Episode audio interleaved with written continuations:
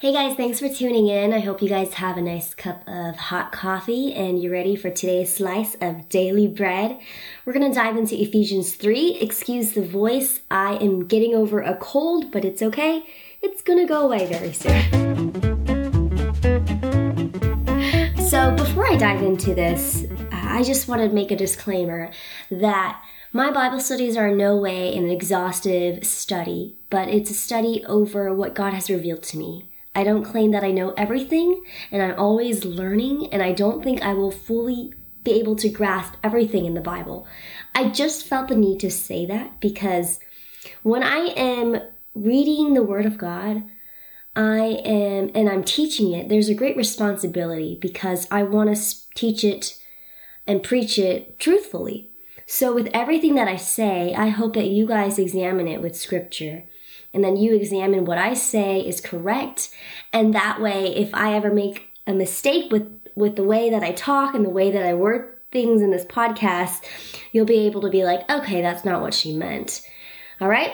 So with that, let's jump into it. So in chapter three, Paul is talking still about the Gentiles. In fact, we closed off in chapter 2 talking about the unity of the body of Christ, of the Jews and the Gentiles coming together as in one body. And so in verse 3, it says, The mystery was made known to me by revelation, as I have briefly written above. This mystery that Paul is talking about is the mystery that was revealed to Peter in Acts chapter 10. If you flip over there, Peter had a vision over a bunch of animals and reptiles coming down and um, if you want to read it, it's in chapter 10, verse 9 through 15.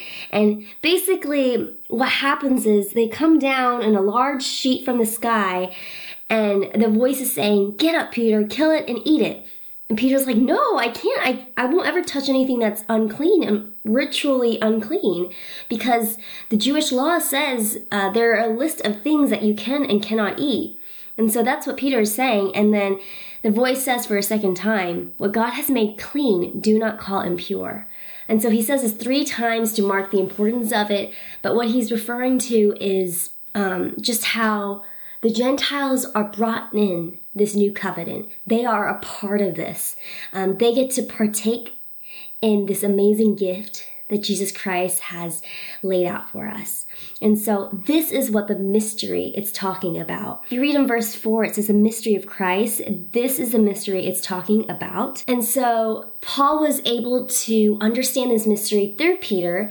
And this is important to know because in Acts it talks about the very foundational building blocks of Christianity. It's the early Christianity and the Pentecost is there and it just really sets the stone. When I was reading this, I just thought it was really interesting because I'm like, mystery, revelation, what is this? What is it talking about? And and to them it's something completely new. In the Old Testament, the Jewish people were the chosen people. They were set apart. Uh, the Gentiles had no place in this gift um, in the Old Testament, it prophesied how there would be uh, Jesus Christ who would die for everyone. But in the Old Testament, what they were familiar with is how Jewish were the special people. They were the chosen people. So that's why it refers it to a mystery, or at least that's how I came to understand it. The Jews and the Gentiles coming together is an absolutely new concept. They were so divide. How how would I say it? They were so divided, um, but now they are able to be in one body. And so it's revealed by the Holy Spirit. In verse 6, it says, The Gentiles are co heirs, members of the same body, and partners in the promise in Christ Jesus through the gospel. The best way that I could relate to and understand this passage is to know that this gospel is for everyone. It used to be closed off the Jews were the chosen people. They felt special, most likely. And if you weren't a Jew, you probably didn't feel special and you felt like, I'm so left out. I'm so excluded from all of this. But now, in this new covenant, when Jesus Christ died on the cross and rose again, everyone is invited to this, Jews and Gentiles alike. And like I talked about in the last podcast, Gentiles could also refer to just those who are unsaved. So this gospel is for everyone. There's so much exciting weight to this because now a new door has been opened where everyone can receive Jesus Christ. They just have to accept. They just have to accept this. This is what Paul is saying. My job is to proclaim this. My job is to let the Gentiles know of this mystery of this gospel. In verse 12, it says, In him we have boldness and confident access through faith in him. So then I ask you not to be discouraged over my afflictions on your behalf, for they are your glory. Now, when Paul is writing this letter, he is in his first imprisonment in Rome, and um, he's just telling them not to just not to be discouraged by what's going on, by what's going on to this great figure, this Christian figure that they look up to. They're like, okay, well, he's in prison. What can we do? But he's like, hey, you guys have the Holy Spirit in your heart. In Him, we have boldness and confidence. Remember in chapter one, in the video, I talked about how God has blessed us with every spiritual blessing, every single one. And when I really think about that, I'm just like, wow, this Holy Spirit that we have, we have full access to God.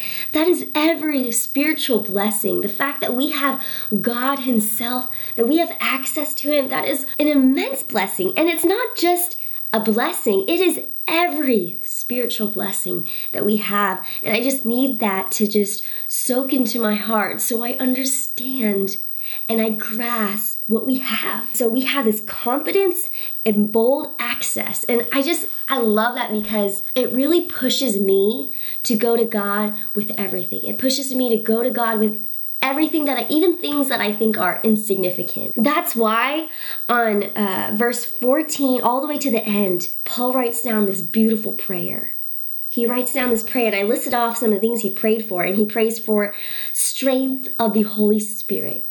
He prays that Christ dwells in our hearts. He prays that they are rooted and established in love. He prays that they can comprehend the love of God and remain in the fullness of Him because He is so great.